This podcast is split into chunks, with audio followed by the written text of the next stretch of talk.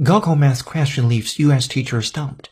A video of U.S. middle school math teacher comically trying and failing to complete a mathematics question from a Chinese exam paper has been widely shared on social media in China. The video was shared on June 8 by a Chinese teacher working in the U.S. It shows her friend, a U.S. middle school math teacher, trying to solve a question from this year's Gaokao, China's college entrance examination with a reputation for difficulty even by international standards. And now suddenly I have to worry about being stumped for conversation? And now suddenly I have to worry about being stumped for conversation?